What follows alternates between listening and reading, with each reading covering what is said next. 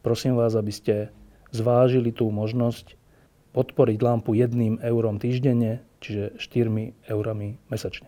Ďakujem veľmi pekne.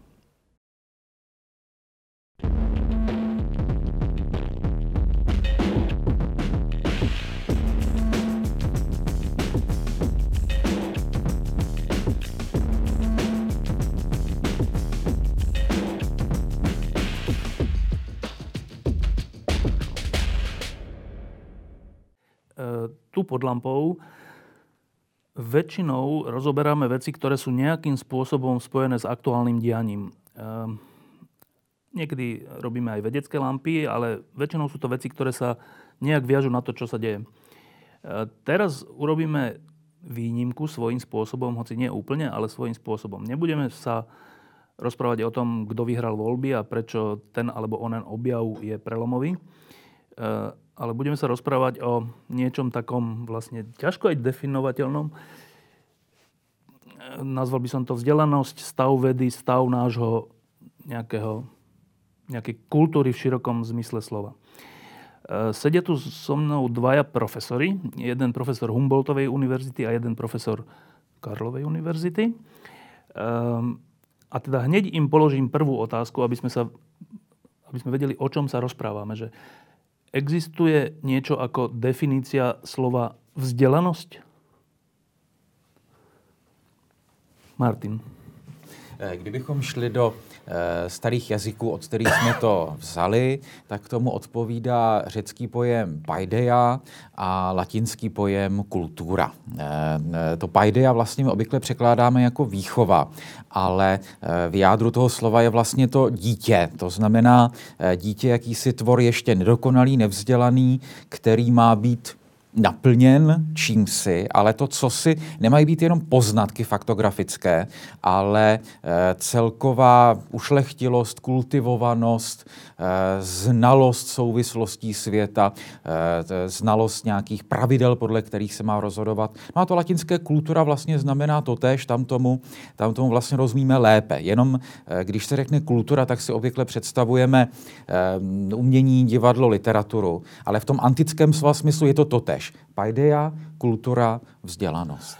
E, Peter, v nemeckom svete má vzdelanosť nejaký, nejaký iný pojem?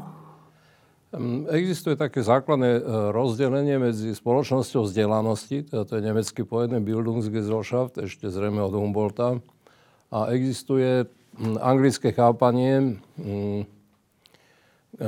ten rozdiel spočíva v tom, že v tom anglickom chápaní vlastne tá civilizovaná spoločnosť, tam sa nehovorí celkom o spoločnosti vzdelanosti, je vlastne spoločnosť, ktorá si so sebou nesie nejakú etiketu, teda je to vo väčšej miere je to vec e, etikety. Ale v zásade, v zásade tá spoločnosť vzdelávania, to je celkom dobrý pojem.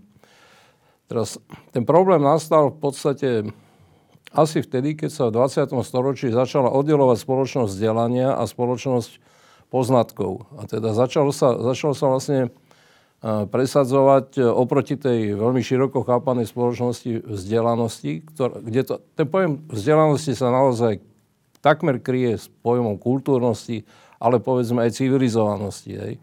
Niekedy sa v tej Nemčine a v angličtine sa rozlišovalo medzi kultúrnosťou a civilizovanosťou, ale v zásade tie pojmy nejako, nejako, nejako, no? nejako splývajú, ale teda m, mm, k tomu, k tomu, teda, k tomu problematickému stavu, lebo vychádzame z toho, že ten dnešný stav je problematický, došlo v tej chvíli, keď to veľmi široko chápané vzdelávanie, vzdelanosť, teda tá pedagógia, ani nielen pedagogika, ale pedagógia, to je pojem, teraz som zabudol, kto prišiel s tým pojmom pedagógia, ale používal sa, dneska je taký veľmi zriedkavý, sa oddelil od toho, že vyučovanie, škol, školstvo malo byť vlastne malo byť odozdávaním poznatkov a tá situácia sa ešte podľa mňa zhoršila, keď sa začalo hovoriť o tom, že vlastne to nie je už ani spoločnosť vzdelanosti, ani spoločnosť poznatkov, ale spoločnosť informácia, že to podstatné je to, že sa majú deti naučiť e, nejakým spôsobom sa dostať k informáciám. Ehm, a z toho potom vyplýva aj to, že e, sa v dnešnom svete sa vlastne sústreďuje veľmi často pozornosť na to, akým spôsobom sa dostať do toho sveta internetu alebo sveta sociálnych sietí, ale veľmi málo sa hovorí e, o tom, akým spôsobom fakticky sa má dieťa v tom svete tých informácií orientovať. Že to nestačí len mať technickú zručnosť, ako sa dostať do toho sveta, ale že tam sa začína iba ten základný problém, ako sa zorientovať v tom svete, akým spôsobom sa vedieť aj rozhodovať v tom svete. A ja si myslím, že tam sa začína fakticky dnešný, dnešný problém. No a teraz, teraz to prepojím s tým, čo sa v dnešnom svete deje. E, keď sa človek pozera na to, kto vyhráva voľby postupne, keď sa pozera na to, čo je ponukou tých ľudí, ktorí vyhrávajú voľby. Čo hovoria a ako to hovoria, a to nehovorím len o Trumpovi a Lepenovej, ale širšie, tak mám pocit z toho, že aj tá ponuka, ale aj my voliči sme, ako keby sa správame nevzdelane, nekultúrne alebo necivilizovane. Všetky tie tri slova na to platia. A teraz to je otázka, všetci si lámu hlavou, že čo sa to s nami deje. Všetci riešia, že čo ten západ, čo je, čo sme pred zánikom, alebo čo robíme. A riešime to, že či, či nie je problém v tom, že odliv pracovných síl, alebo alebo globalizácia, alebo všeličo, politická korektnosť a všeličo. Málo počujem, že či náhodou ten problém nie je v tom, že sme v tomto zmysle nevzdelaní. Sme alebo nie sme? Máme jistě mnoho poznatků a informací, ale obávám se, že v nich mnohdy se neumíme eh, vybírat. Eh, ten internet skutečně je trošičku jako golem. To znamená něco, co se tak jako vymyslelo, řeklo se, to bude zajímavý, to bude hezký, to nám poslouží. Eh, pak se do toho vložil ten šem a teď ten šem nikdo už neumí vyndat, jak to známe z těch starých filmů. Eh, to znamená, eh, ti lidé, kteří to vymýšleli, tenhle ten koncept vlastně otevřené informační platformy, nepočítali s tím, že na tom internetu budou působit také lidé, kteří nemají dobré úmysly. Jo, lidé, dejme tomu, kteří dělají Wikipedii, obvykle mají dobré úmysly, to znamená, chtějí, aby tam o věcech eh, historie, přírodovědy, politiky a tak dále prostě byly relevantní informace. A potom jsou lidé, kteří si přejí, aby tam byly e, trošičku posunuté informace. A to má úplně extrémní podobu nějakých konspiračních teorií, e, bláznivých, šílených, že nás tady všechny řídí mimozemšťani, ale svým způsobem ještě horší jsou takové ne ty úplně bizarní konspirační teorie, ale ty lehce posunuté informace. Takové, kdy je jakoby pravda tak jako promíšena s polopravdami. A říkám, ďábel, stará teologie dobře věděla, že ďábel nikdy nelže úplně. Ďábel e, říká jenom část pravdy a část lži. A jsou lidé, kteří tam na ten internet sázejí ty věci, protože prostě si to myslí a jsou tací, kteří tam je sázejí, protože jsou za to placeni. A když to dítě, ať už eh, dítě fyzického věku, dětského, nebo někdo, kdo vlastně nemá vzdělání ve smyslu toho systému nějakého pořádku v hlavě, se do toho podívá, eh, tak si klade tu pilátovskou otázku, a co je pravda, když ten říká to a ten zas ono. No, ale e, liek proti tomu, proti takémuto typu diablovho, diablovho počínania bol vždycky v tom, že nejaká vrstva, širšia, užšia alebo čo, bola tá vzdelaná vrstva, tá mienkotvorná vrstva, tá autoritatívna, tá, ktorá mala autoritu, ktorá povedala, že tak toto, je, toto nie. A ľudia to potom brali, že áno, tak keď to tento pán profesor povedal, tak to tak nie je. Dnes, ako keby toto neplatí to je... Čo sa stalo? Tá vrstva zanikla? Eh, já si myslím, že samozřejmě nezanikla. Eh, naopak profesorů je dnes více než kdykoliv jinde. V každém krajském, pomalu okresním městě máte univerzitu. Eh, problém je v něčem jiném. Problém je v tom, že velká část té, řekněme, naší vzdělanecké vrstvy speciálně humanitních vědců, přistoupila na to, že humanitní vědy by se vlastně měly rovnat exaktním. To znamená, eh, ten univerzitní provoz se do velké míry soustředil na to, jak, jak se tomu říká, vyrábění akademických bodů, na ty výkony, na ty tabulky, na to, podle čeho jsou univerzity srovnávány a placeny a podle čeho potom jsou hodnoceni a oni zase dostávají potom další možnosti. A velká část teď neříkám, že to je většina, ale prostě ne úplně malá část, prostě dělá vědu pro vědu a e, zapomněla trochu na tu společenskou zodpovědnost. Peter? Ja by som možno povedal také dva príklady, ktoré sú podľa mňa veľmi príznačné. Ten prvý príklad v podstate hovorí asi to, že do akej miery za posledné povedzme štvrtstoročie alebo posledných 30 rokov začala dominovať ekonomika nad politikou a teda aj nad ostatnými spoločenskými oblastiami. Začalo sa hovoriť o tom, že vlastne vzdelávanie rovná sa vzdelanostná ekonomika.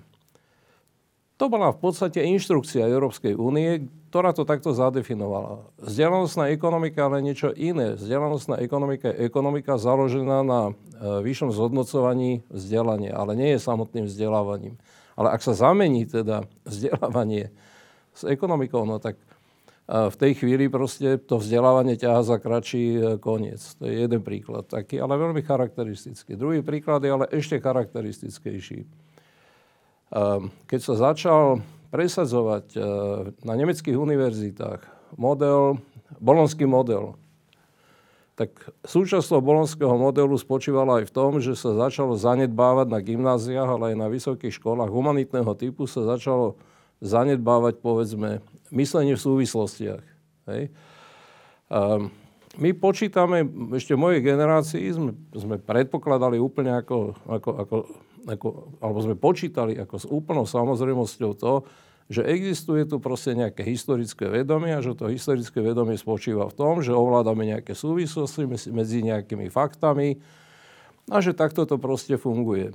Ale ukázalo sa, že v tej chvíli, keď sa prestalo takýmto spôsobom vyučovať, no tak prestalo to aj medzi ľuďmi fungovať. To znamená, že mm, tá dnešná mladá generácia už jednoducho nemá ten typ vzdelávania, ktorý by bol založený na tom, že vlastne to, čo sa predkladá ako história, to je nejaký ľudský konštrukt, hej? Teda, ktorý si človek, e, ktorý človek e, vymyslí na to, aby proste lepšie pochopil jednoducho, e, povedzme, jednotlivé historické udalosti. A v dnešnej, v dnešnej situácii jednoducho už nikto v tých historických súvislostiach pomaly neuvažuje. Ale ak sa neuvažuje v historických súvislostiach, ak sa uvažuje iba v jednotlivých bodoch, a to isté platí nielen pre všeobecnú politickú históriu, ale aj pre históriu kultúry, alebo pre dejiny literatúry, alebo pre všetky oblasti, tak človek myslí, potom sa naučí myslieť len bodovo. Hej? A tie súvislosti mu absolútne chýbajú, ale potom si nedokáže tie súvislosti vonkoncov vytvárať. Ale človek, ktorý si nedokáže vytvárať, vytvárať súvislosti, nedokáže proste tie súvislosti ani chápať. To znamená, že sa pohybuje vo svete, ktorý, v ktorom tie súvislosti ale existujú. Hej?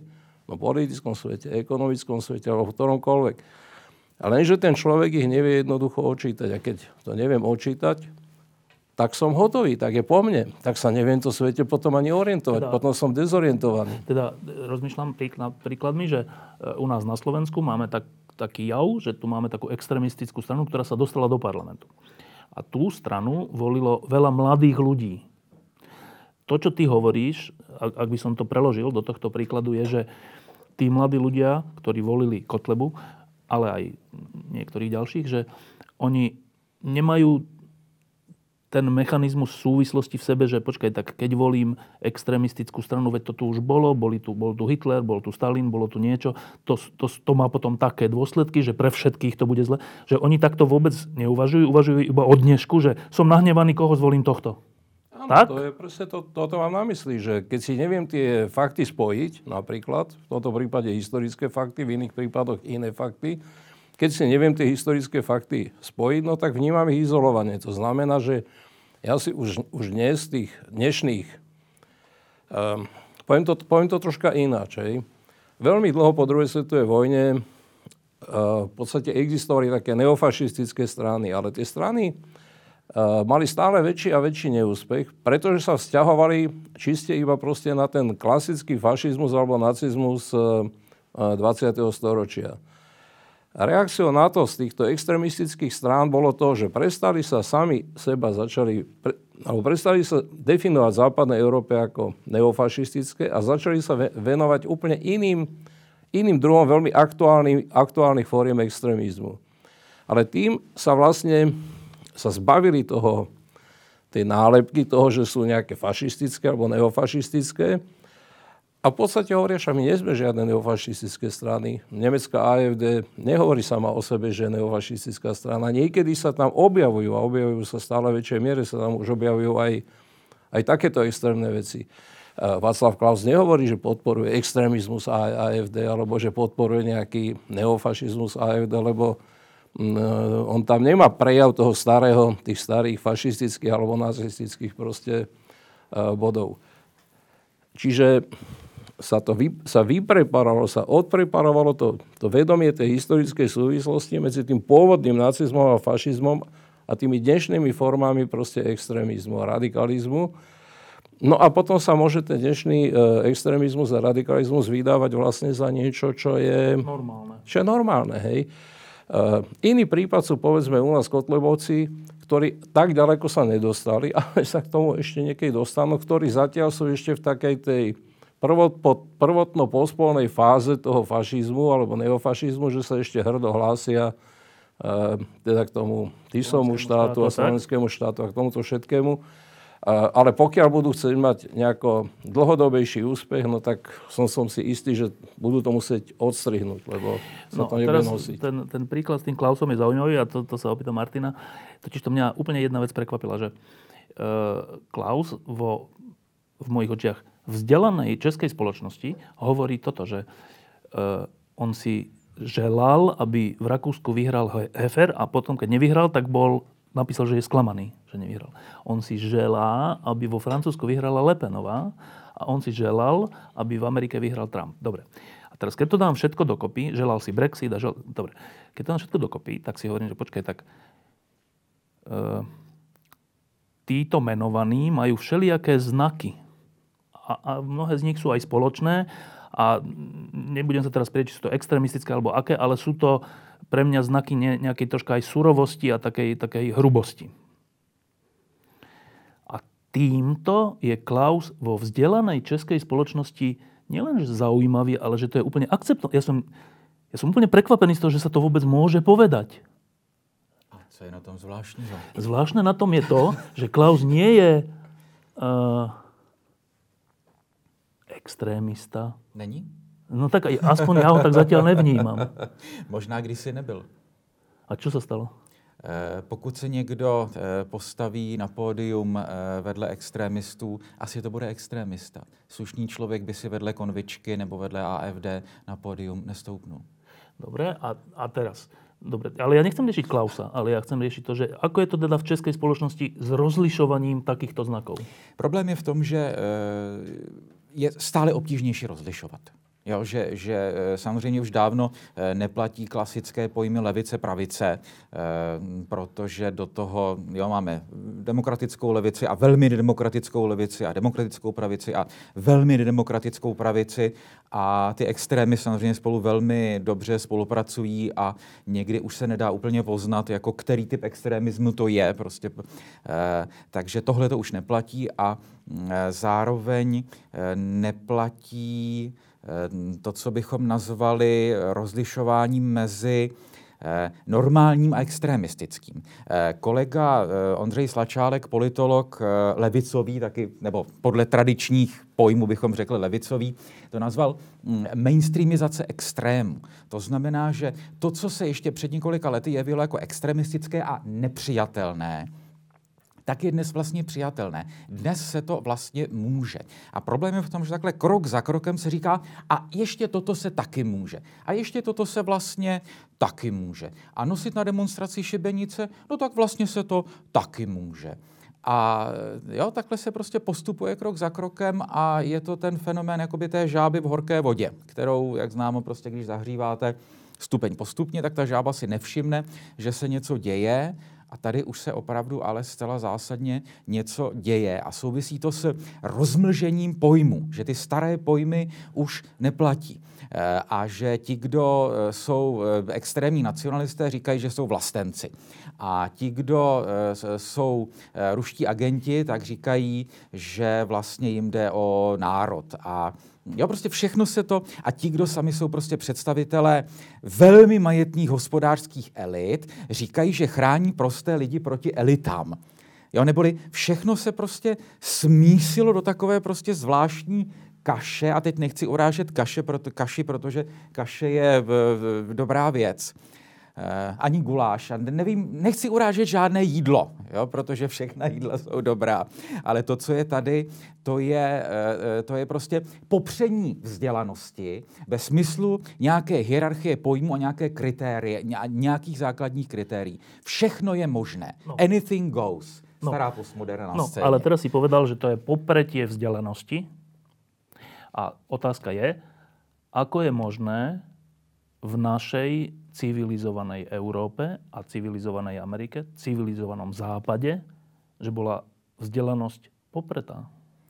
Ehm, je, když si kladl tady tu otázku, jak je to možné, to se samozřejmě tázala Evropa po Hitlerovi jak se tohle to mohlo stát, jo? že to Německo plné eh, profesorů, vzdělanců, intelektuálů, čtenářů Goethe, posluchačů Beethovena eh, bylo schopné tohleto akceptovat. Takže zdá se, že v tomto smyslu to úplně nechrání před eh, vlnami toho, co bychom nazvali touha po jednoduchých řešeních. Jo, že prostě problémy jsou složité. Problémy Evropy 30. let byly velmi složité. Byla hospodářská krize, byla nezaměstnanost, kterou už si dávno nedovedeme představit.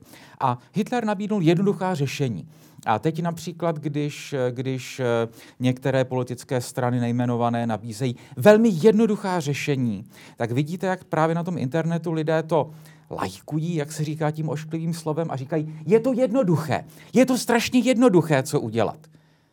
Já bych dokonce řekl, že to slovo jednoduché je samo kritériem, podle kterého poznáme, že je někdo podvodník. Protože kdo není podvodník, tak ví, že problémy současného světa jsou složité. Ano, ale, ale stále se vraciam k tomu, že jasné, a vždy boli na svete populisti a šarlatáni a všelikdo, ale ak hovoríme teraz o vzdelanosti, tak mám za to, že vzdelanosť bola nejakou bariérou voči tomu, alebo nejakou, nejakým filtrom, alebo proste niečím. Čím je tej vzdelanosti menej, čím je tá vrstva možno užšia a vôbec ten, ten, ten pojem, čím je vyprázdnenejší, tak asi tej bariéry, asi tá bariéra menej vydrží. No a to sa pýtam, že či je toto náš stav, že všetkým tým Hoferom, Lepenovým a Trumpom a neviem komu, a Konvičkom a v tomto zmysle Klausom, e, viedla cesta popretia vzdelanosti. Ja sa stále pýtam, že ako, ako sa to mohlo ale podariť vo vzdelanej spoločnosti? Poprieť vzdelanosť. Um, jedna z tých vecí, ktoré, ktoré to spôsobujú, spôsobujú je um, táto, že ešte povedzme v 19. storočí uh, sa bolo uh, k tomu vzdelaniu dostať pomerne ťažko. Hej? Teda jednak sociálne, že nie všetky sociálne vrstvy sa mohli dostať vzdelaniu. Dneska sa môže dostať každý cez internet, cez počítač, cez sociálne siete. A, a okrem toho bolo niekedy aj ťažko sa k tým informáciám alebo k tým poznatkom, alebo teda tým súvislostiam dostať jednoducho aj preto, že ich bolo málo a že ich bolo treba, že ich bolo, že dolovať. Bolo ich treba dolovať. Práve som sa po... do tej knihovny, áno, jo, áno. to dalo práce proste, do knižnice, do alebo teda do archívu, alebo teda niekde do nejakého archeologického náleziska, však to sú také obľúbené príbehy. Lenže dnes je úplne opačná situácia, že tých informácií je strašná záplava.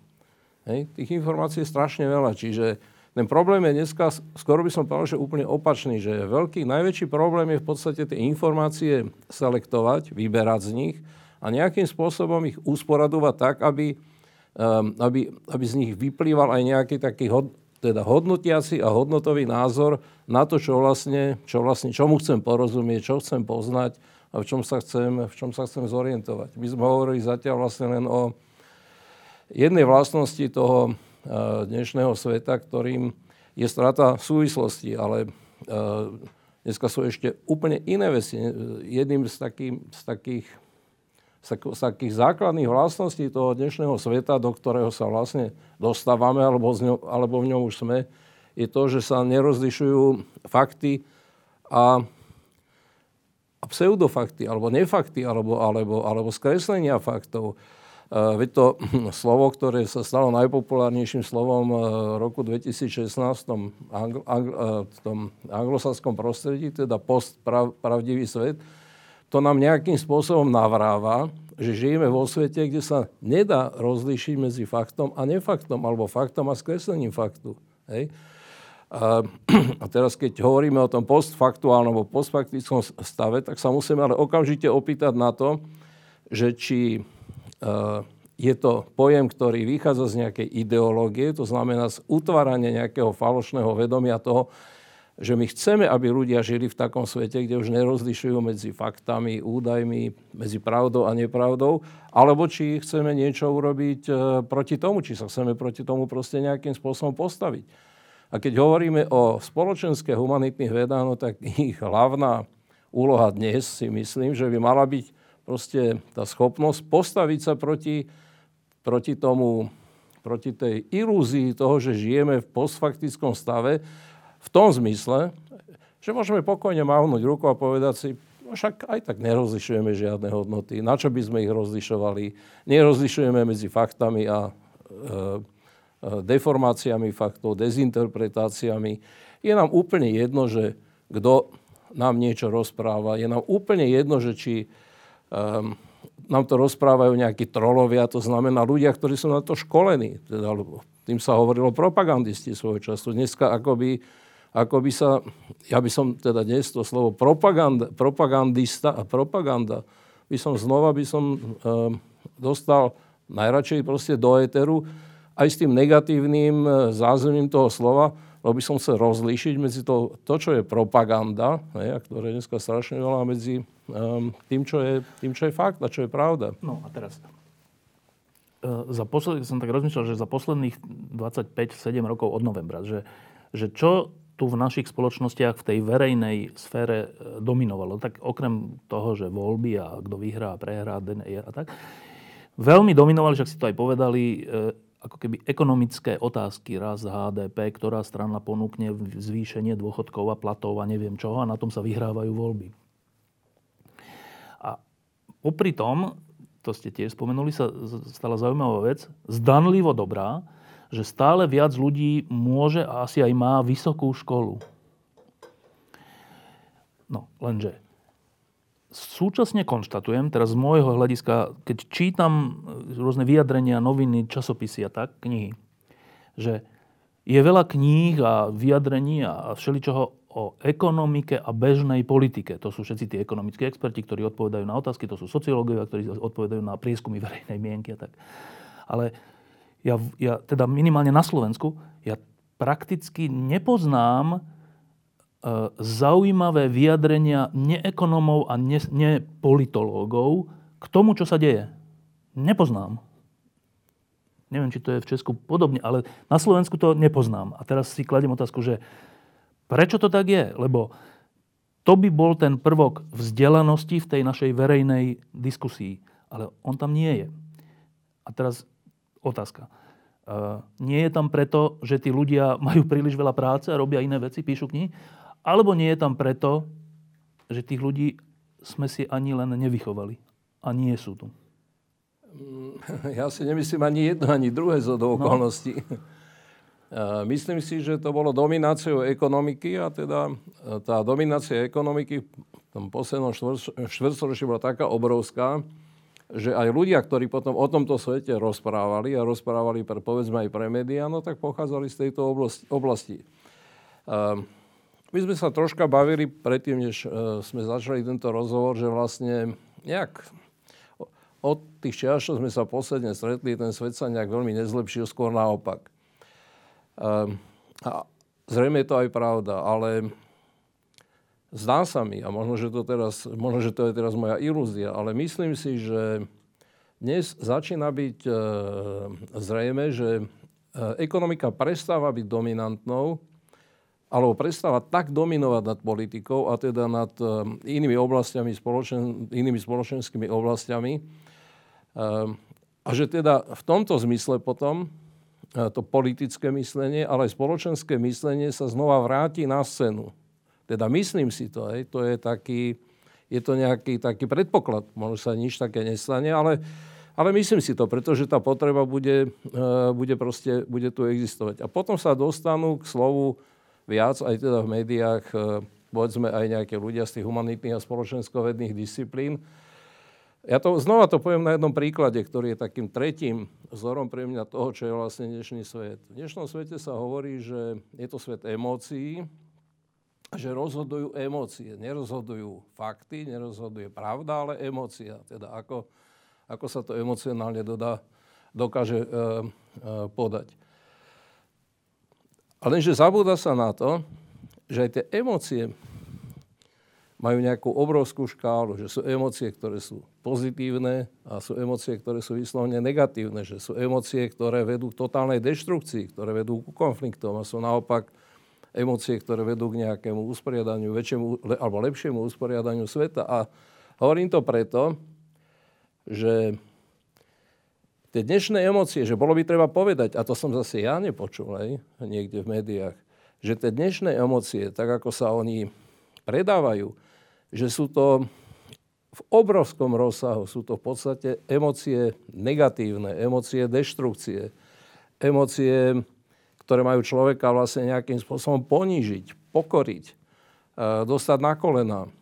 Alebo sú to emócie, ktoré pochádzajú z tej úplne najnižšej púdovej oblasti ľudských životov, pričom nič proti púdom, hej, nič proti ľudskému nevedomiu, alebo sú to e, e, emócie, ktoré útočia na ľudské nevedomie, ale na tie na tie naj, naj, najtemnejšie vrstvy proste, proste ľudského, ľudského, ľudského nevedomia. No, tak aspoň minimálne by som očakával, že niekto povie, a že to povie proste rozumne, že pozor, že emócie, ktoré nám tu politici dnes predostierajú, sú v podstate emócie rozkladu, rozpadu, zápachu, hej, smradu totálnej deštrukcie tohto sveta a to sa nemôže neodraziť proste na ľuďoch.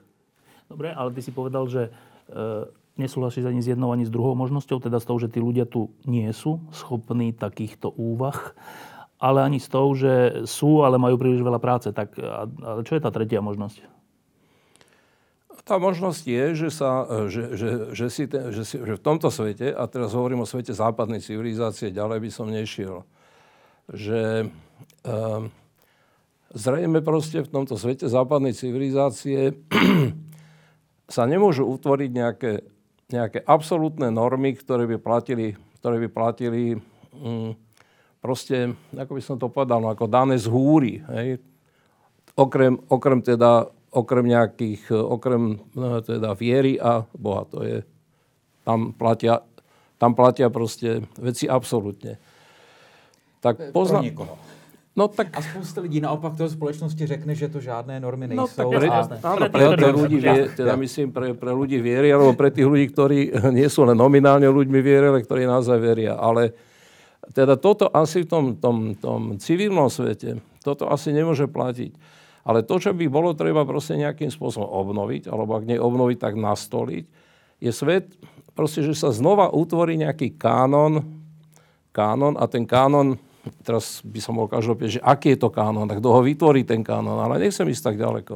Myslíš jako kánon veľkých knih, tak jak to bývalo, že lidé by měli začít číst Homérem a pokračovať Shakespeareovi? No, no to, by bolo, to by bolo rozumné, ale my, teraz som myslel na niečo, na niečo oveľa jednoduchšie, teda na kánon, ani nie literárny kánon, ale na nejaký kánon, um, ktorý povedal, ktoré poznatky sú spolahlivé, a ktoré sú nespolahlivé. Ktorý by aspoň pomohol rozlíšiť ľuďom, že to, že keď, keď ja idem do tých sociálnych sietí, tak sa nemôžem spoliehať na to, že dostanem ako odpoveď nejaký skutočne spolahlivý poznatok, spolahlivý úsudok.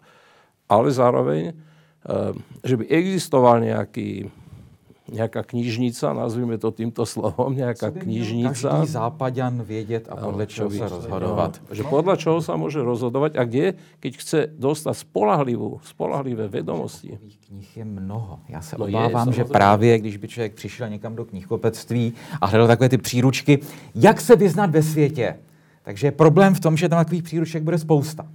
Ale ja myslím teraz ani nie na, teda keď som hovoril o tej knižnici, nemyslím len na to, že proste nájsť si nejakú knižku, ale že to by mala byť rola vzdelávania. Na to myslím, hej. Tak. Že by to mala byť rola No, a to sa vzdelávania. teda hneď teraz prenesiem do Českej republiky, že s tou istou otázkou, že či tá e, priveľká e, ekonomizácia verejnej diskusie z posledných 25 rokov, ktorá ale bola aj niečím oprávnená a odôvodnená, či aj v Česku e, troška oslabila tú vrstvu vzdelania. Eh, Já si myslím, že je to ještě trošičku jinak. No. Eh, Že totiž eh, to určitě není tak, že v polistopadové éře by v médiích nebyli humanitní intelektuálové. Naopak, eh, tím, že vlastně na hradě byl humanitní intelektuál Václav Havel eh, a mm, jak si média vyhledávala humanitní intelektuály, aby vlastně říkali, jak to se světem je. A vzpomeňme si třeba jenom na to, jakou eh, obrovskou autoritu tehdy měli lidé jako Tomáš Halík, jakožto teolog, Jarazim Kohák, jakožto filozof, Václav Bělohradský jako další filozof, Dušan Třeštík jakožto historik. Čili to není tak, že by ti humanitní vzdělanci tam nebyli. Jenom samozřejmě oni mluvili složitě, protože všichni jmenovaní byli profesionálové a to znamená věděli, že je nějaký výsek toho, čemu rozumějí a nehovořili k tomu, čemu nerozumějí. Eh, Problém je v tom, že dnes se objevil jiný typ instantního mudrce, se tomu říká. To jsou ti, kteří rozumějí všemu. Jo? Že sice mají nějakou nálepku pod sebou, takovou tu jmenovku, ne, jak se říká, na prsenku, co jsou, a vysvětlí vám úplně všechno. A e, vím, že vždycky, e, když mě někdy pozvou do televize, obvykle jsou ze mě e, redaktoři zoufalí, protože, protože jim často říkám, promiňte, na tohle to nejsem odborník. Jo, prostě já jsem literární historik, rozumím tomuhle tomu a případně ještě dějinám náboženství a tomuhle tomu už ne. Říká, no tak ale máte na to nějaký názor. A říkám, problém je v tom, že každý má na něco názor, ale podstatné je to, v čem se kdo opravdu vyzná. A protože samozřejmě takovýto host je nepohodlný, protože redaktorovi řekne, sorry, na vaši otázku neodpovím, tak si raději zvou ti, kteří jim na všechno něco řeknou. Já si myslím, že to tak bude, já si myslím, že to je takhle. A e, dokonce myslím, že to byl časopis A2, který vytvořil seznam instantních mudrců. Eh, Dá se to najít na stránkách toho časopisu, kteří se vyjádří úplně ke všemu a mají ty jednoduché odpovědi. A většinou, a tady se s tebou eh, shoduji, většinou eh, jsou to ti proroci apokalypsy. Většinou jsou ti, kteří říkají, všechno je úplně špatně, všechno se rozpadne, připravte si doma zásoby do sklepa a pušku a na hranice by měli přijít, prostě myslivci to tam hlídat. Jo, jsou to tihleti, eh, tihleti přivolávači hrůzy a ti jsou strašně oblíbení. A naopak ještě s tou ekonomikou, jak ty si říkal, že se hodně mluvilo o ekonomice a teď by se zase mělo začít mluvit o těch věcech mimoekonomických. I to si myslím, že je trošičku jinak. Eh, Část mladé generace dnešních dvacátníků se zbouřila proti eh, naší generaci, můžu-li to tak nazvat, eh, právě s tím, že jsme nekladli jako humanitní intelektuálové dost velký důraz na ty věci ekonomické, že jsme se nestarali o to, že těm prostě lidem obyčejným z těch nižších tříd se opravdu nežije dobře a že jsme jim říkali, no jo, to musíte vydržet, to jsou prostě průvodní rysy transformace, to bude zase dobrý. A eh, ten, eh, ta, ta frustrace a ta volba těch Trumpů a podobných strašných bytostí má také ten aspekt ekonomické frustrace. Jistě tam těch důvodů bylo víc, ale jedna část toho, proč byl zvolen Trump, bylo to, že opravdu pro něj volili bývalí voliči demokratů, to znamená ti bílí dělníci z Rust Beltu, tam prostě z toho Ohája a z těch míst, kde byly ty železárny, které už tam samozřejmě nejsou. A on je samozřejmě kecka, on jim říká, budete mít zase práci, budou zase železárny. Kecá, nebudou železárny, samozřejmě, to jako dávno se ví. Ale e, tito lidé, ti bývalí voliči demokratické levice, volili raději tohoto, ať to nazveme populistu, extrémního pravičáka, cokoliv. Protože právě mají pocit, že ta že ten demokratický liberální střed se na ně vykašlal, že už pro ně nemáme, že pro ně nemáme žádnou nabídku, že musíme říkat, no jo, tak vy už nějak jako to do toho důchodu doklepte a na vás nezáleží. No e, a teraz znova k tej vzdelanosti. Ja som pred časom čítal takú, a my sme ju aj uverejnili, takú esej Rogera Scrutona o univerzite, mm-hmm. myslím, že to bolo. A existuje aj taká knižka, že Idea univerzity zase od takého Íra Newmana, ktorý bol potom, neviem, či nejak kardinál, alebo blahosla, blahoslavený. A ktorí títo ľudia... Convertita, to právě nebyl ano, Ir, to byl ano. naopak Brit, který konvertoval A potom musel ísť do Írska kvôli tomu, že, že teda konvertoval, tak potom išiel do katolického Írska výborne. No, um, a teda, čo ma na tom zaujalo?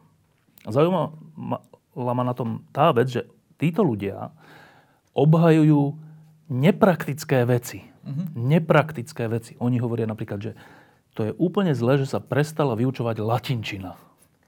No a ja keď som to čítal, tak na jednej strane ma to tak zabavilo, aj, aj potešilo, že zaujímavé, ale, ale súčasne už ovplyvnený dnešným svetom som si hovoril, počkaj, a, a na čo by sme sa učili tú latinčinu? Že čo? Že tak naučím sa po latinsky, však ale to sa nikde nepoužíva, okrem leká, lekárov, ale však my nie sme lekári. A oni tam vysvetľujú, že nie, nie, že to nie, tam, tam nejde o to, že sa niečo naučíš po latinsky. Tam ide o to, že sa naučíš nejakému spôsobu uvažovania, nejakej logike tej reči alebo čo, ktorá ti v skutočnosti viac pomôže v praktických veciach, než keď sa naučíš matematiku. To, také, to sú také silné tvrdenia, ale to sa chcem opýtať, že ak, a oni tvrdia, že tak boli univerzity. To boli univerzity. To bolo vzdelanie. Ako ďaleko sme od tohto uvažovania o vzdelaní dnes? No, dnes sme veľmi ďaleko od tohto spôsobu uvažovania, najmä na univerzitách pretože univerzity, nikde není. univerzity sa stali v podstate no, niečom takým ako odchovom, odchovom e, ľudí s istou, s istou úrovňou vzdelanosti. Je to výrobná. Stala se Hej. z toho prostě výroba. No. Kolik máte absolventů? Jo? Prostě počty. Chtějí se počty. Dobre. Takže... Mm, to je proste reálny fakt. Na jednej strane to, na jednej strane to vzdelanie veľmi demokratizuje, lebo máme stále viac a viac, väčší počet vzdelaných ľudí, ale na druhej strane nevyhnutne ten štandard toho vzdelávania klesá. To ináč, to ináč nemôže ani fungovať. Aj. To je jedna vec, ale oni, títo skrutonovia a, a, a títo dôvodia, že ale to je jedna vec, že či je viac ľudí, menej ľudí, neviem čo, ale oni hovoria, že bez tohto typu vzdelania univerzít, v širokom zmysle kultúry, svet bude degradovať. To je, to je čistá pravda. Hej? A na tej pravde je najzaujímavejšie to, že ona nie je nepraktická. Hej? Aj ty si to povedal v tom svojom vstupe, že vychádzali z toho, že vzdelanie nemá byť praktické, ale v podstate dochádzajú napokon k tomu, že práve to nepraktické vzdelanie je vlastne najprimeranejšie praxi. V podstate teda z hľadiska nejakého uvažovania je to veľmi jednoduché. No, to tzv. praktické uvažovanie, ktoré sa orientuje na to, čo je teraz, v tejto chvíli, je odsúdené na neúspech o 5 rokov, o 10 rokov, o 20 rokov, pretože ten svet sa tak strašne rýchle mení, že za ľudského života sa zmení proste, sa, sa, jeho nastavenie sa zmení neviem koľkokrát a to bude pravdepodobne ten bude, proces bude postupovať. To znamená, že učiť sa, hej, učiť sa, tak ako sa to, znova sa k tomu vraciame, ja to teraz e, dosť často počúvam, aj teda z, e, z takých ako, hm, teda z takých potrieb, akože hovorí sa tomu potreby praxe, tak to počúvam, no treba viac teda sa zamerať na tie odbory a tak ďalej a tak ďalej, niečo na tom je, ale v podstate najviac tej praxi slúžia tí, ktorí práve vychovávajú nejakej celoživotnej praxi. Však to je najväčšia prax. Však to nie je teória, my nežijeme v teoretickom priestore, žijeme v praxi a tá schopnosť nejakým spôsobom, čo si rozpoznávať, čo si, v čom si sa orientovať, čomu si porozumieť, to je celoživotná záležitosť. A aj to vzdelanie, pokiaľ by malo byť teda skutočným vzdelaním, by malo byť také. Čiže ja som presvedčený o tom, že, že ten Skruton a a jemu podobný, a však on to má odtiaľ, hej, z tej idei univerzity, že, že, to, že to je čistá pravda. A znova to poviem na veľmi jednoduchom príklade. Um, to bodové rozmýšľanie, ktorého sme teraz svedkami, pretože to je rozmýšľanie médií, to, to sú denníky, to je denné rozmýšľanie. Hej. To sú sociálne médiá, ktoré sú tiež denným rozmýšľaním a dokonca možno minútovým rozmýšľaním. Okamihu, no. Okamihu, hej. To vedie k tomu, že máme obrovské sklony k hystérii. Hej. Ja napríklad čítam, no teraz ešte keď vyhrá, no teraz je bol Brexit, katastrofa. Keď ešte vyhrá Trump, úplná katastrofa. A už Na... stačí Lepenová a je koniec sveta. A Lepenová koniec sveta. A medzi tým príde, prídu voľby v Rakúsku a všetci si oddychnú a nebude katastrofa. Na Nebude koniec sveta. Výsledky z Talianska a zase je koniec sveta. zase katastrofa. Hej, čiže to sú tak strašné výkyvy proste v tom uvažovaní, ktoré sú dané tým tou bodovosťou, že, že, že, že potom tá spoločnosť sa ocitá v stave naprostej neistoty. Naozaj teda mentálnej neistoty, pretože vlastne osiluje medzi jednou katastrofou, katastrofou, nádejou, nádejou, katastrofou, katastrofou, katastrofou. A to je možno vôbec najväčšia katastrofa. Čiže nehovorím o tom, že by sa ten svet v tejto chvíli naozaj sa asi nezlepšuje. Hej? Nezlepšuje sa. Ale bol by som veľmi obozretný v tom, že hovoriť o všetkom hneď, e, že to je katastrofa, že to je... Teda ten apokalyptický pohľad na svet je v podstate možno aj nejakým spôsobom cestou k tomu, aby k tej apokalypse napokon... A je dôsledkom toho bodového myslenia v zmysle, áno, že nevidíme áno, v súvislostiach áno, veci, ale no, dnes, včera, zajtra. Hej, Dobre? Hej. A teraz e, idea univerzity, to, o čom tí dvaja páni a ďalší hovorili, um, ako sa pozdáva Martinovi Putnovi a ako to vidí v Česku? Uh, idea univerzity, no samozřejmě to jsou krásné staré texty, ale mm, přece jenom počítají s trošku jiným modelem světa. To, že ty univerzity opravdu jsou místem početně velmi úzké elity. Jo. V, tom, v tom jako máš pravdu, že ten svět je jiný, že tohle to jako nemůžeme chtít a uh, je, myslím, že není úplně rozumný ten pedagog, který si příliš stýská na to, že ti studenti přijdou ze střední školy a to a ono nevědí. No, prostě to nevědí. Jo. To je prostě prostě fakt, nad tím nemá smysl se vstekat, to má smysl prostě vzít na vědomí a e, zkrátka říká, víte tohle, to nevíte dobře, no tak to prostě vysvětlím.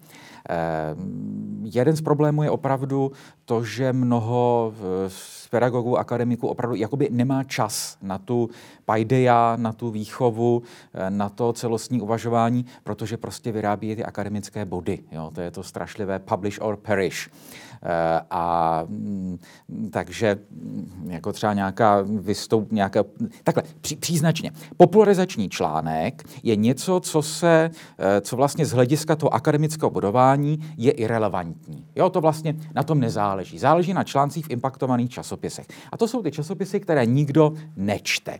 Tím pádem samozřejmě jako všichni píšou ty články, ale nikdo je nečte. E, Tohle je špatně. E, tady by se opravdu, e, já kdybych měl, nemám žádná jednoduchá řešení, ale apel na kolegy, pedagogy, vyjděte z těch učeben. Jo? Snažte se prostě mluvit s lidmi také mimo ty univerzity. Eh, tady je naštěstí, to je zase dobrá, dobrý aspekt současné společnosti, že je množství různých prostě vzdělávacích spolků. My u nás máme křesťanskou akademii a jsou různé prostě evangelické sbory, které pořádají vzdělávací přednášky a gymnázia, které zvou hosty. Eh, podle mě v současném světě, kdy opravdu všechno se tak jako rozkývalo, tak by eh, pedagogové to, co měli opravdu udělat, je prostě jít ven a snažit se mnohem více, než teda teda zase něco jako vybádat a udělat nějaký další body, tak nebát se jít popularizovat, prostě vylézt z té skleněné věže a jít, tak říkajíc, po staru prostě jako čelem klidu. Jo, v tom pozitivním slova smyslu. Nenechat je na pospas těm hlasatelům apokalypsy, těm podvodníkům. E, teraz ma napadli, ako toto hovoríte, ma napadli dva filmy. Jeden sa volal, myslím, že Predčítač, to je podľa takej známej knižky, e, kde jeden v Nemecku sa to odaralo, jeden chlapec predčítal, lebo tá žena nevedela čítať a ona bola bývalá mm, bachárka, alebo čo teda bola v koncentračnom tábore. Taký veľmi známy e, film, aj kniha to je. A prečo to hovorím je, že e, ten chlapec chodil vtedy na asi vysokú školu. E, to bolo už po vojne a v Nemecku sa vysporiadovali s tým, čo robili a boli aj súdne procesy a tak.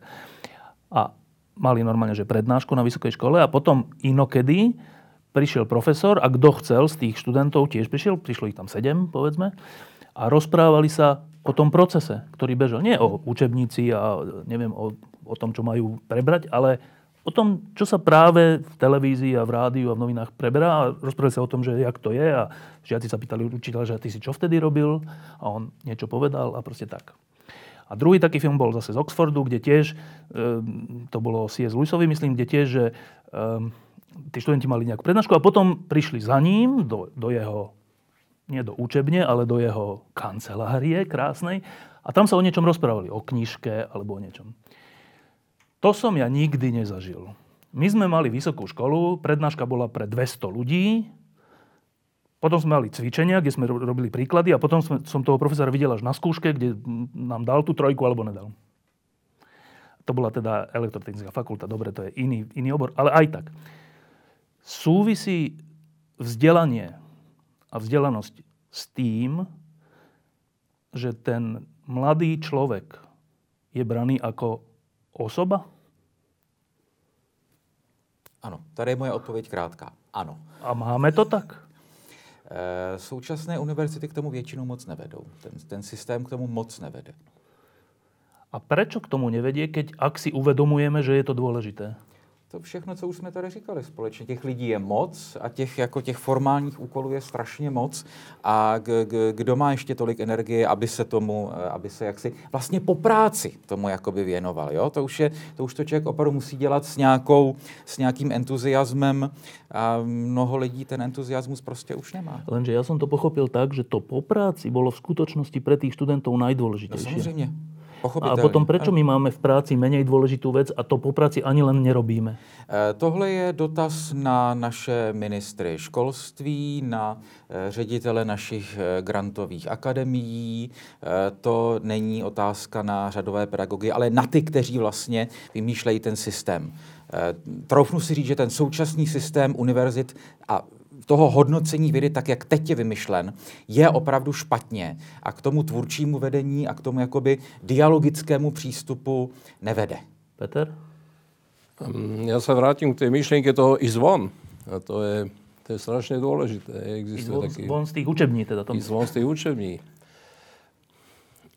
Hölderlin mal taký krásny verš, ktorý sa ta, takmer nedá preložiť. Ins offene. Hej, teda, teda ísť von. Do otevřena. Do otevřena, hej. Ehm, no po 20, teda hovorím to teraz troška aj na našu vlastnú hambu, že po 27 rokov, roku 89, ehm, a platí to aj pre Akadémiu vied Českej republiky, aj pre Slovenskou akadémiu vied, sme sa znova vrátili k takému modelu otvorenej akadémie, teda k tomu výsť von. Hej. Výsť von, to je dôležité. A potom si človek ani nemusí klásť otázku, že čo je v tom pracovnom čase a čo je v tom mimo pracovnom čase, pretože tá otázka je potom iná, že čo je v tom čo je v tom, čo, či je to v tvorivom čase. Hej. A ten tvorivý čas ten môže byť aj v rámci toho vyučovacieho procesu štandardného a teda aj mimo neho. Ten problém je v niečom inom, že ja som mal najkrajšie semináre, naozaj to, aj neviem, či to môžem celkom prezrať, lebo som možno porušil nejaké predpisy, čo ja viem. Najkrajšie semináre som mal také, kde som celý semester čítal jeden text. A ten jeden text som čítal preto, lebo som si bol vedomý toho, že... Teda svojim študentom. No teraz my sme to preberali na seminári, jednu sme knihu. preberali jeden text, jednu knihu jednu napríklad. Knihu. Hej. Uh, čo ja viem, mal som taký jeden seminár, kde sme, kde sme sa bavili o tom, že či sa dá porovnať Kundera s Imre Kertésom. Ale nechcem tu zaťažovať uh, túto diskusiu literátorov, ale čítali sme jeden text a, a bolo to preto, že som vedel veľmi presne, že Čítal som s nimi ten text dovtedy, kým som si bol 100% istý, že mu rozumejú. Lebo som vedel, že je oveľa cenejšie, aby tomu textu rozumeli, lebo potom budú rozumieť aj iným textom, ktoré sú podobné.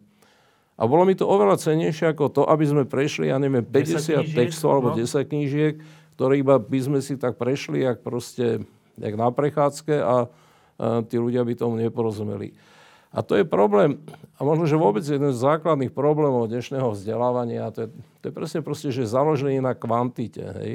Tá, tá, tá neskutočná ako nevyhnutnosť ustavične proste um, ustavične mať čím viacej študentov. Keď nemáte dostatočný počet študentov na škole, tak vám zrušia odbor. Tak teraz sa všetci naháňajú za, za počtami študentov. Ale to isté platí pre vedeckú činnosť. Musíte mať čím viacej nejakých textov musíte vyprodukovať. Je. To je naháňanie sa proste kvôli postupom, naháňanie sa za textami, ale pri zdravom rozume predsa nikto na tomto božom svete nemôže povedať, že existuje toľko vedy, v tom skutočnom, áno, v tom skutočnom zmysle slova veda ako nejaký objav, nejaké nové poznanie alebo poznanie nejakých nových súvislostí, eh, aby, aby sa mohlo vyprodukovať proste tých vedeckých textov také množstvo. Čiže tam úplne umelo hej, a čiste formálne tam potom fungujú nejaké také predpisy, ktoré ale od tej vedy vlastne odputávajú, odvádzajú a to isté platí aj pre vzdelávanie, pre tých študentov, ktorí potom si musia naháňať proste tie svoje kredity a nič iné, na nič iné veľmi neostáva. No a teraz to ma, pri tom to ma zase napadlo, e, e, že nejaký vedec, profesor, niekto je pre tento svet cenný reálne, ak jednu dôležitú vec nájde, podľa mňa. Jednu. To je že super vec. No lenže tu jednu vec sa nie, tá jedna vec sa niekedy hľadá, formuluje niečo roky. No a teraz ale taký, to je taký romantický obrázok, že ale čak tak by to malo byť, že nechajte ho na pokoji, on báda. Ano? Nechcete od neho textík aj tento rok, aj tento pol rok a ešte neviem čo. No, ale je to realistické? Realistické to není, ale mělo by to tak být. Malo by to tak být. ale nie je to romantické. To nie je romantické. To by, to by, to by malo byť realistické. Toto by mal byť realistický pohľad e, na vzdelávanie a na, a na, a na, vedu. A na vedu. Hej. Že existuje tam istý proste pomer alebo nepomer medzi vloženými finančnými prostriedkami a tým, čo od nich môžem okamžite, aké benefity od nich môžem okamžite očakávať. Teda na rozdiel od ekonomiky, kde, ale ani tam si myslím, že to neplatí, lebo aj tam sú veci, ktoré sú ako na dlhé lakte, ale, ale pri poznávaní, pri vzdelávaní to tak vôbec nefunguje, že možno očakávať... E, Každý nejaké, pol rok niečo. Áno, nejaké, nejaké, nejaké zlepšenie alebo nejaký nový objav. Čiže spoločnosť, ktorá, je, ktorá troška myslí na budúcnosť a tie dnešné spoločnosti v tomto ohľade aj strašne klamú, strašne zavádzajú a už ani nehovorím o Slovensku, lebo na jednej strane povedia, no dobre, tak my potrebujeme vedu, ale vyhradia aj taký chlievik. chlievik, do ktorého vložia veľmi nízku sumu, aby teda tí ľudia nezomreli celkom o, o, od hladu, ale aby ani nemohli robiť nejaký perspektívny výskum. Tým sa uspokoja a povedia si, no dali sme niečo na vedu, hej. Ale, ale fakticky týmto vedu a teda to poznanie v podstate ako likvidujú. To je, to je, to je vlastne iba taký neskutočný alibizmus kvôli jedinej vete, hej. A to je, povedal by som, veta v programovom vyhlásení každej vlády, podporujeme rozvoj vedy. Ale toto nie je rozvoj vedy. Rozvoj vedy musí mať sebe, alebo rozvoj poznávania, alebo rozvoj vzdelávania v širokom zmysle slova, musí mať sebe tú veľkorysosť, kde sa nepočíta s tou okamžitou návratnosťou, ale počíta sa s návratnosťou minimálne na jednu generáciu, na viacej generácií. Celý problém reformy vzdelávania na Slovensku spočíva v tom, že existuje štandardná reforma vzdelávania, tak ako sa urobila všade v Európe a vychádzalo to niekde z takého fínskeho modelu. Ten je známy. Je notoricky známy a dnes už existujú všelijaké revízie toho modelu. Lenže ten model, ktorý počíta s tým, že jeho zavedenie trvá povedzme 10, 12, 15 rokov a potom ho tie jednotlivé vlády fínskeho každých 5 rokov ho kontrolujú bez ohľadu na to, aká vláda, či nejaká sociálno-demokratická, liberálna alebo konzervatívna je pri vláde, ale ho kontrolujú. Hej. Ale s vedomím, že, proste, že tam je nejaká kontinuita, pretože to vzdelanie bez kontinuity sa nedá, nedá vybudovať. A u nás za tých 27 rokov neexistuje nejaký, to, čomu sa hovorí konsenzus, teda neexistuje zhoda, spoločenská zhoda, že toto je tá reforma vzdelávania. Každý vymýšľa nejaké úplne nové, nevýdané reformy vzdelávania, ktoré nemôžu fungovať, lebo nikto si nedovolí z tých politikov povedať, že prepačte, ale ja by som tu chcel urobiť len už takú reformu vzdelávania, ktorá je známa, lebo každý chce prísť s niečím akože novým. Hej. No, ale, ale v dôsledku na Slovensku to viedlo k tomu, že fakticky za tých 27 rokov sa nevytvorila nejaká zhoda v tých politických elitách na tom, tak ako aj v mnohých iných veciach sa nevytvorila zhoda na tom, že sú veci, ktoré presahujú proste znova okamih, deň, mesiac, rok, volebné obdobie. Hej?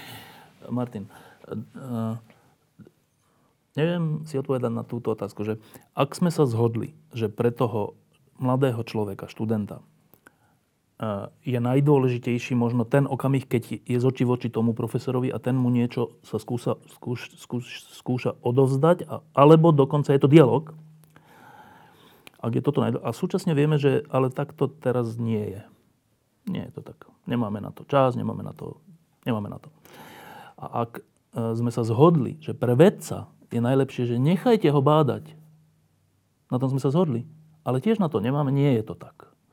Tak ja si neviem odpovedať, že keď vieme, ako by to malo byť, cítime to, čítame to, vieme to pochopiť, aká diabolská sila nás od toho odvrátila?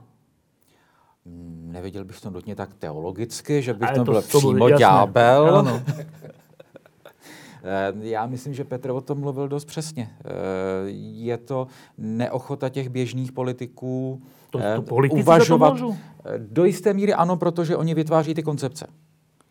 Jo, to je politika vedy, teda je politika, kterou robí věci, alebo učitelia. E, tak, potom je tak. Potom je jistá část vědců, kteří e, tvoří takzvaný vědecký management, to jsou ti, kteří dělají ty koncepce koncepcí a systémy systému a kteří s těmi politiky velmi dobře e, spolupracují a tohle to jim vlastně vyhovuje a kteří sami tak moc té vědy obvykle nedělají, ale oni dělají ten management té vědy. E, mě ošklivé české slovo trubec. Eh, jak je to slovensky? To je trubec, to je taková, to, to je u včel takový ten, co vlastně nevyrábí med. Trud? Trud. Ano. No.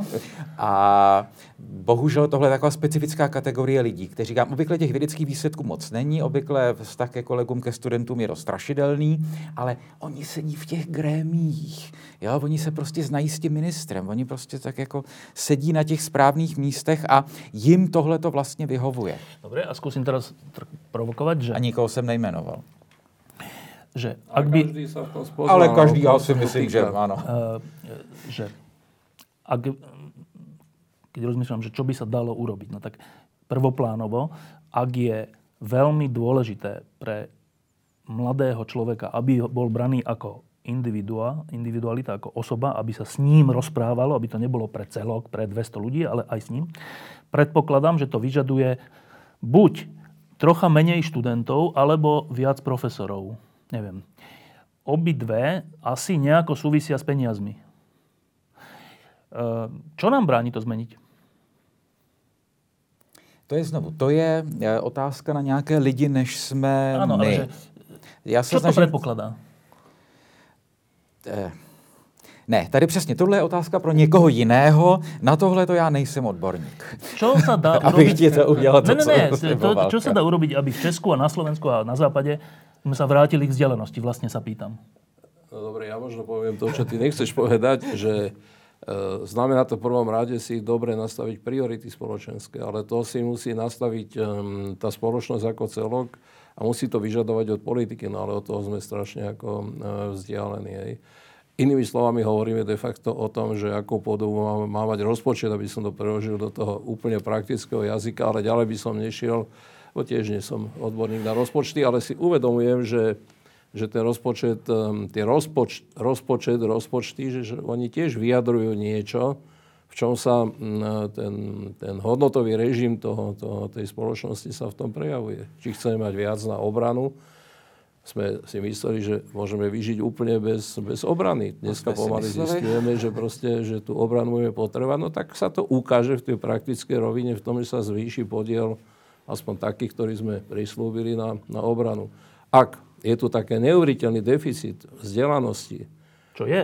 Čo je, no tak potom to musí tej spoločnosti signalizovať, aj keď to nie je také, tak, tak, tak výrazne vidieť, ako povedzme v tej oblasti obrany, hej, alebo v oblasti zdravia ale ak je taký deficit vzdelávania, vzdelanosti, aký v týchto našich spoločnostiach, českej aj slovenskej, existuje, no tak potom troška rozumná spoločnosť a troška rozumní politici nielen rozprávajú, alebo nie, majú nielen rozprávať o vzdelávaní, vzdelanosti, ale majú preto naozaj niečo reálne urobiť. Ten rozpor medzi tým, koľko sa o, tom, o tej potrebe vzdelávania rozpráva aj v našich médiách a, a medzi tým, čo sa skutočne deje, je, je neskutočne. Tak aby som povedal, že prvý krok, a to hovorím teraz, ani nemusí na to človek byť nejaký veľký odborník, že prvý krok by mal byť nejako Zmeniť priority. Zmeniť, zmeniť priority a teda zmeniť tú proporciu, tú neskutočnú ako negatívnu proporciu medzi tými rečami a ja to nechcem pomenovať ináč, ako medzi tým táraním o potrebe vzdelávania a medzi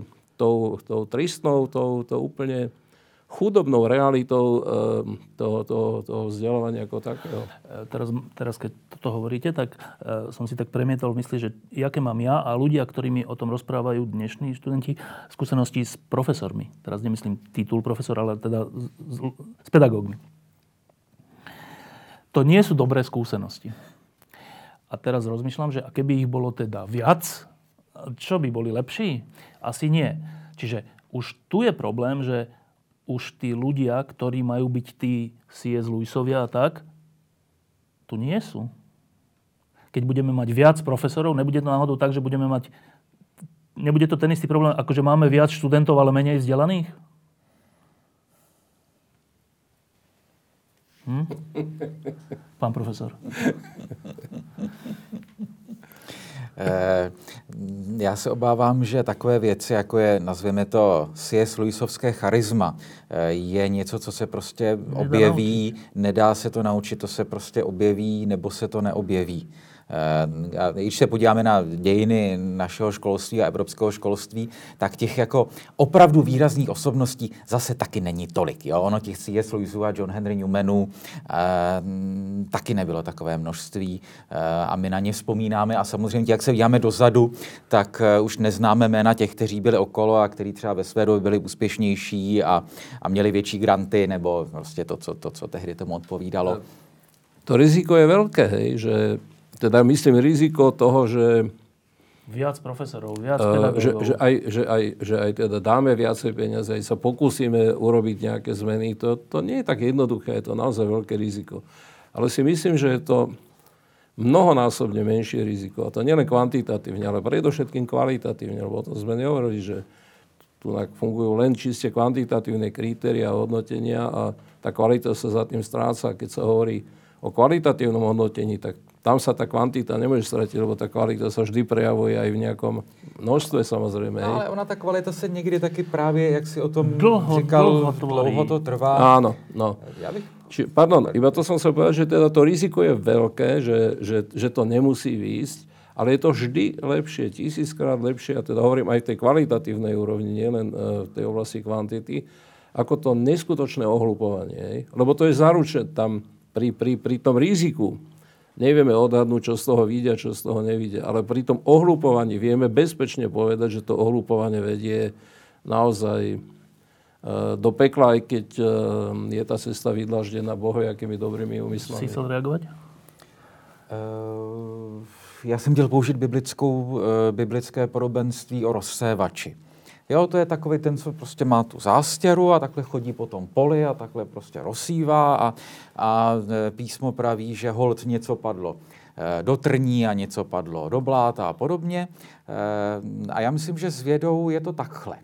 Jo, že prostě jako těch, jak ti pedagogové tvoří jistou zástěru toho zrní, tak ti studenti tvoří jinou větší zástěru toho zrní a mnoho je toho, co je tak jako průměrného a moc toho není. A občas něco vzejde a potom to potom prostě může ovlivnit celá staletí. Eh, prostě vzdělanost se nedá matematizovat. Jo? Ono je to opravdu něco, co se musí pěstovat a eh, doufat to, že prostě nějaké to zrno vzejde a potom, jak říká Bible, eh, bude z ní užitek stonásobný. Už mám len dve otázky. Jedna je taká, aktuálna a jedna je taká širšia. Tá aktuálna, že na začiatku sme sa toho trochu dotkli, že či e, dnešný stav sveta, nášho, západného sveta, súvisí so vzdelanosťou, nevzdelanosťou. Povedali ste, že áno. E, teraz je taká doba. Ja som teraz nedávno čítal minulý týždeň jeden taký článok Edvarda Lukasa, to je taký významný novinár z Ekonomistu, ktorý bol na Slovensku na nejakom stretnutí a, a povedal tam dosť katastrofické veci. Presne tie, ktoré ty hovoríš, že sa ti až tak nepáčia. Ehm, katastrofické veci typu, že, že sme jeden Trumpov tweet od nejakej hroznej veci. Lebo že nikde, nikto nevie, čo on vlastne urobí a povie a, a, a tak. A že až takto je krehký dnešný svetový poriadok, alebo tak. Ak je to takto, a ak to súvisí so vzdelanosťou, nevzdelanosťou, tak e, chcem troška teraz e, e, od vás počuť, že či sa dajú rozptýliť tie Lukasové obavy, lebo paradoxne, ak by sme aj rovno teraz začali zl- pracovať na vzdelanosti, no veď to sa prejaví za 20 rokov. Lenže tých 20 rokov ten svet musí existovať, nejak sa riadiť, niekto musí zabezpečovať jeho poriadok a tak. Teda vlastne sa opýtam to, či má Lukas pravdu, že sme na Prahu úplného rozkladu nejdříve zapotřebí obhájit Lukase. Eh, Lukas nepatří mezi zvěstovatele apokalypse. Lukas je člověk, který eh, jak si vykonal velmi významné dílo v analýzách putinovského režimu, takže nedávat Lukase dohromady s nějakými robejšky. Jo, to, to opravdu jasný, ne. ne, ne. Jo, jo, jo. Eh, to za prvé. Zároveň právě když to říká tento člověk, který má za sebou tuhle tu práci, tak je zapotřebí brát to vážně. Jo, že skutečně jsou určitá eh, rizika, která opravdu mohou být eh, prostě mohou být taková. On, on neříká, že, to, že se to stane. On říká, že se to může stát. Eh, a zároveň, jakožto právě odpovědný intelektuál říká, a nemáme jednoduchá řešení. Znovu, to je jedno ze základních kritérií, jak rozpoznat podvodníka od vážně myslícího člověka. Podvodník říká, mám jednoduché řešení, co se má udělat. Peter? Ja uvedem um, druhý príklad, ale asi z podobnej dielne, to je N. Applebaumová. Tak, tak. To je dosť podobný typ. N. Applebaumová povedala, varovala uh, veľmi skoro, hej, keď to ešte nikto nepovedal, že Európa naozaj sa nachádza na nejakej kryžovatke a svet sa nachádza na nejakej kryžovatke. Vymenovala tiež nejaké také politické udalosti, ktoré... Ona vtedy povedala priamo, že sme tri no. voľby od rozkladu západu. No, no. Tri voľby. No tak veď preto to hovorím. Teda jedna bola, jedna Brexit? bol Brexit, druhá bola Trump a tretia je Francúzsko. Francúzsko hej. Um, a to bolo veľmi dôležité, že to povedala. Teda je veľmi dôležité mm, teda, teda takých Lukasov alebo Applebaumové zastaviť v tom, čo hovoria. To by bol najväčší nezmysel. Ne? To sú dôležití ľudia pre, práve preto, že sú veľmi citliví, majú najvyššiu mieru citlivosti. A nemožno ako stredu, stredoveku ľudí s najvyššou mierou citlivosti e, postaviť na hranicu. Je, naopak ich treba veľmi pozorne počúvať. Ale zaujímavé je, že teraz, keď zvolili Trumpa v Spojených štátoch, to táto Applebaumová už nevyslovila taký apokalyptický názor ako predtým, ale názor, ktorý je triezvejší. Ale to niečo znamená. To znamená nie to, že by proste ten jej názor nebol pravdivý, ktorý vyslovila, ale je, je to práve, práve naopak hovorí, no tak dobre, teraz sme v tejto situácii a my v tejto situácii nemôžeme sa teraz ako koniec. Uh, si láhnuť na chrbát a povedať je koniec, ale musíme uvažovať, že čo môžeme urobiť ďalej, ako sa môžeme správať ďalej ako... Teda pri... konkrétne ako zmekčiť toho Trumpa, Áno, povedzme. Ako, ako, no tak to sa celkom dobre nedá, no. lebo to nám hovoril Alexander Dubček, že viete, vy musíte toho Mečiara zaťažiť. My sme pán Dubček, ale to sa nedá. Ako ho máte zaťažiť? No, tak ani Trump sa asi nedá celkom zaťažiť, ale napriek tomu, že sa nedá celkom zaťažiť, aj tak to treba urobiť. Tá americká spoločnosť ho obloží určite proste tými inštitúciami, ktoré tam fungujú a to sú strašne silné inštitúcie, ktoré fungujú dlhodobo a iné veci, ktoré ona hovorí. Čiže um, tá rozumnosť týchto ľudí spočíva aj v tom, že sú, že um, svoje výstrahy formulujú vtedy, keď sú tie veci ešte v zárodkoch, keď ich ešte iní nevidia, ale keď sa už stanú, tak potom si neláhnú na chrbát, ale hľadajú zase ďalšie cesty, ako v tej situácii si pomôcť. To je, podľa mňa v tejto, situa- v tejto chvíli je to, to úplne najdôležitejšie. Iba pol vety ešte k tomu, čo to znamená, že niečo sa stane o 20 rokov. Ale ono je to vždy tak, že to, čo uh, hovorili tí ľudia, ktorí, ktorí mali, boli najcitlivejší na problémy, ktoré budú o 20 rokov pred 20 rokmi, to sa dnes stalo. A keby ich boli vtedy viac počúvali, tí ostatní, tak sa dnes sa to nemuselo stať. Čiže to, čo hovoríme dnes a to, čo sa deje dnes, to bude o 20 rokov, to bude súčasnosť. Hej. A hm, my nemôžeme žiť e, zase iba v tom prítomnom čase, v tom čase toho okamihu, pretože, pretože hm, e, ten ľudský život a dejiny sa skladajú vlastne z, z radu týchto okamihov. Hej. Čiže v každom okamihu vlastne rozhodujeme aj o tom, čo sa bude a ako sa to bude diať o 5 rokov, o 10 rokov, o 15 rokov, o 20 rokov. Hej. Martin, ty sa trocha zaoberáš aj históriou a to, to, toto ma zaujíma, že špeciálne čo ty povieš, že existujú také paralely, každá paralela vždy krýva, ale existujú, že sú civilizácie, ktoré sú na vzostupe a potom sú na zostupe a niekedy to prežijú a sa zregenerujú, ale niekedy aj zaniknú. A to v dejinách je to fakt. stalo občas. Um, kde sme my ako Západ? Uh, Možná bych tady zkusil eh, se odvolat na tady zmiňovanou Anu Applebaumovou. Ještě před pár lety bych taky říkal pozor, pozor, pozor. Možná jsem před katastrofou. A v této situaci, kde jsme říkám ano, je to složité a když se díváme do minulosti třeba jenom na dějiny posledních třeba 150 let, tak tam několikrát byly takové ty vlny, kdy se mluvilo o krizi západu. Jo? Untergang des Abendlandes, zánik západu Spenglerovo, to byl hit 20. let a opravdu něco strašného se stalo. A potom strašném, co se stalo, to znamená po té druhé světové válce, Západ se dokázal eh, zregenerovat a docílit něčeho takového, co si nikdo předtím nedokázal představit. To znamená, že francouzi a Němci a Italové a Britové uzavřou spolu opravdu trvalý mír a budou opravdu spolupracovat a prostě to tisícileté nepřátelství zakončí.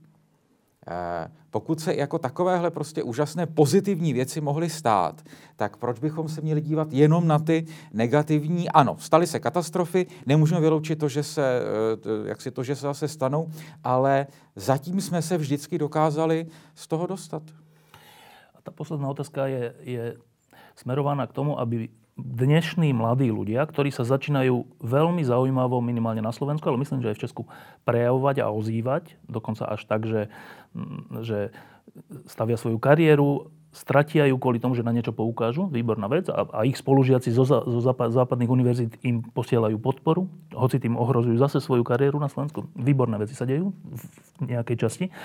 A teraz títo ľudia predpokladám, že majú hlad po vzdelanosti. Po tom, o čom sme hovorili, že by malo byť. No ale hovorili sme, že to nie je až také rúžové s tým stavom vzdelanosti. A teda tá otázka je, že čo má dnešný 18, 16, 20, 22 ročný človek, akú má možnosť, aby sa dobral, keď to chce, tej skutočnej, skrutonovskej, neviem akej, vzdelanosti. Má vůbec tu možnost? Jako možností je, možností je spousty je tady spousty univerzit, tak jenom se musí se jednak podívat, jako kdo kde a co vyučuje, to za prvé. A kromě toho je tady množství příležitostí, jak se vlastně uh, učit jakoby mimo univerzitně. Uh, tu a tam chodím přednášet do skvotu klinika, uh, kde se lidé, nevím, jestli studují oficiálně nebo jestli, jestli pracují, ale prostě tam Mývají tam prostě vzdělávací kurzy. A taky nezapomeňme ještě na jednu možnost. Oni jsou samozřejmě dnešní dvacátníci většinou bilingvní. To znamená, pro ně není problém eh, odejít kamkoliv eh, do eh, světa kde se vyučuje anglicky a přihlásit se na školu v Anglii, v Americe, v Kanadě, v, v Nizozemsku a podobně. Takže když, se jako začal, když si teď začal mluvit o mm, těch dnešních dvacátnících, tak to mi jakoby pořád trošku rozjasňuje líc, jo, vzhledem k těm našim, našim katastrofickým scénářům. Já vím, že to je jistý segment, se kterým se člověk setkává, ale současní studenti nebo jiní zájemci, občanští aktivisté mladého věku, které já teď potkávám, ve mně opravdu prostě budí důvěru, že se to nepodělá iba doplňujúca otázka, si povedal, že je tu dosť univerzít. To si myslel v Česku a na Slovensku, či na svete? V Česku a na Slovensku a plus tom širším kroku Ale teda aj v Česku a na Slovensku sú Samozřejmě. také univerzity, které jsou hodné toho Nebo slova? přinejmenším některé fakulty, některé katedry. Jo, jde jenom o to, že dá to trošku práci. Je to rozlišit, ktorá to je. rozlišit. Peter, Um, ja by som mladým ľuďom dneska poradil jednu vec, že slovo, ktoré ich bude asi dosť dlho sprevádzať, je slovo postfaktický, postfaktuálny alebo postpravdivý svet. A poradil by som im, aby len troška uvažovali, jej, že či náhodou, keď im niekto hovorí o tom, že žijú v postfaktuálnom stave, že či ich vlastne nechce oklamať, nechce ich zavádzať a nechce im povedať iba toto. Vlastne my sme to, ktorí sme vymysleli tento, tento slogan, ktorý nechceme rozlíšiť medzi faktom a lžou, teda pravdou a lžou medzi faktom a nejakou dezinformáciou, dezinterpretáciou. A či náhodou si vy nemáte dávať pozor, vy, mladí ľudia, na to, aby ste nenaleteli práve tým ľuďom, ktorí vám tu vlastne slúbujú čosi nejaké pohodlie, lebo to je pohodlie, povedať si, dobre, žijeme v postfaktickom svete, no nech sa páči. Či nemáte skôr rozmýšľať o tom, že vlastne kto vám toto sugeruje? Kto vám toto sugeruje? Kto, vám to, kto sú to, kto, čo sú to za ľudia a čo sú to za, a teraz tým myslím, ale aj spoločenských vedcov, aj médiá, aj politikov. Kto vám toto sugeruje a čo vám tým chcú sugerovať? Aj? Či vám nechcú sugerovať nejakú v podstate lahostajnosť? To je, a to teraz hovorím o jednom pojme, ale to by sa dalo samozrejme povedať aj, aj teda o mnoho, mnoho in, in, iných veciach. A teda či, je to troška pre mňa otázka, či vlastne Nestojí tomuto svetu za to sa, sa troška vrátiť ku kritickému mysleniu, teda niekde k tomu Kantovi a niekde predsa len aj k tomu osvietenskému uvažovaniu, aj keď v inej verzii, ako teda bolo to osvietenské uvažovanie, neviem, koncom 18. storočia. Ale znova sa mi zdá, že v podstate, jak sme vyhodili von, von oknom osvietenstvo, tak sme s tým osvietenstvom vyhodili aj niektoré veľmi rozumné veci, ktoré to osvietenstvo prinieslo a jedno z nich bolo teda to, čo sme hovorili, kritické uvažovanie. A predsa len by som nejako išiel trošička ďalej o jeden krok v tom, čo si sa pýtal. A pomenoval by som to dievča, však napokon je dneska možno vôbec najzaujímavejšie dievča na Slovensku, teda tá Zuzana Hlavková. Pre mňa ten príbeh tej Zuzany Hlavkovej, ktorá sa vrátila zo zahraničia. zo zahraničia a to by som odporúčal každému mladému človeku, že keď môže takým alebo onakým spôsobom ísť študovať a ísť študovať aj von, nech to urobí. Nech to robí preto, aby si rozšírili, rozšírili svoj obzor, aby proste vedeli porovnať. To je strašne dôležité. Možno, že dôležitejšie ako množstvo faktov a poznatkov, ktoré po tých školách nazbierajú. Ale malo to pre mňa, ten jej príbeh má pre mňa vlastne dva také výstupy. Poprvé, že to dievča sa nezlaklo, a to, je, a to je neuveriteľne dôležité, pretože dnes je, neviem, či veľká väčšina, alebo menšia väčšina, alebo aká časť tej mladej generácie sa správa tak, že to neurobí. Si mávne alebo povie, čo mňa do toho, alebo, alebo si povie, keď to urobím, no tak čo ma proste... Prosím? Čo zmením, si povie. Čo zmením, alebo ma vyhodia, alebo ja neviem čo. Toto ona neurobila. Teda dala nejaký vzor správania, ktorá, ktorý, ktorý je správny, lebo je spojený s nejakou odvahou. Ale tá druhá, tá odvrátená strana tej mince spočíva aj v tom, že ona vlastne povedala týmto spôsobom, ako je tá naša dnešná spoločnosť, do akej miery, alebo v akej miere je vzdialená e, svojou mierou citlivosti, respektíve znecitlivenia, v tomto prípade voči korupcii, od e, tej civilizovanej západnej spoločnosti, ktorá tiež nie je dnes najkrajšia, ale predsa len tá vzdialenosť je v tejto chvíli medzi tým, ako vyzerá tá škótska, anglická, nemecká, alebo ja neviem, aká proste spoločnosť. A naša spoločnosť je ešte stále, ten rozdiel je obrovský, pretože tam nešlo o to, že by si na to ministerstve zahraničných vecí, že by chceli um, nejako sa proti nej postaviť. Ale ja si myslím, že oni si ani vonkoncom neuvedomili, že vlastne to, čo im ona hovorí, a najprv im to hovorila ako podstate ako... ako off record, no. Ako, teda off record v tom zmysle, že im poradila, no treba to... Však ona prišla za nimi ako, ako pracovníčka, že treba to zmeniť. Ej. Až potom, keď to nefungovalo, tak s tým vyšla na verejnosť. A myslím si, že oni si ani neuvedomili, že vlastne, že môže, že môže s tým byť, že s tým môže byť nejaký problém, lebo tú mieru citlivosti už sebe buď ju nikdy nemali, alebo ju sebe v tejto chvíli ani nemajú. No, čiže uh, pokladal som to a pokladám to za, za dôležité nielen teda z hľadiska tej dievčiny samotnej, ale teda aj z hľadiska toho, že tak sa vlastne môžeme my sami o sebe dozvedieť ako spoločnosť, že na čom sme. A to nie je veľmi pekný obraz. No. Ďakujem vám páni vzdelanci, že ste prišli pod lampu. Ehm, ešte v tom určite budeme pokračovať. No, pán profesor, to som vlastne nedopovedal, že ty si profesor napriek tomu, že ťa Zeman nechcel. Hej? to už je stará história. Ja, no len na, nie všetci naši diváci to vedia, že jak to teda dopadlo? Eh, dopadlo to tak, že on eh, tehdy skutečně vyměkl a eh, ten dekret podepsal a nechal mi to dát přes ministra školství. Takže mi odepřel svůj stisk ruky, což je dobré, protože já bych mu ruku nepodal. Až tak? No samozřejmě. Jeden důvod? Je to velezrádce, který pracuje pro Rusko. Škodí této zemi a kdybych se s ní potkal, tak bych, dobře, kdybych byl ve zlé náladě, tak bych, mu, tak bych se před ním uplivnul, kdybych byl v dobré náladě, tak bych nic neřekl a vyslal bych za jeho duši do nebes nějakou modlitbičku. Až tak? S těmhle věcmi a s těmi lidmi není žádná legrace.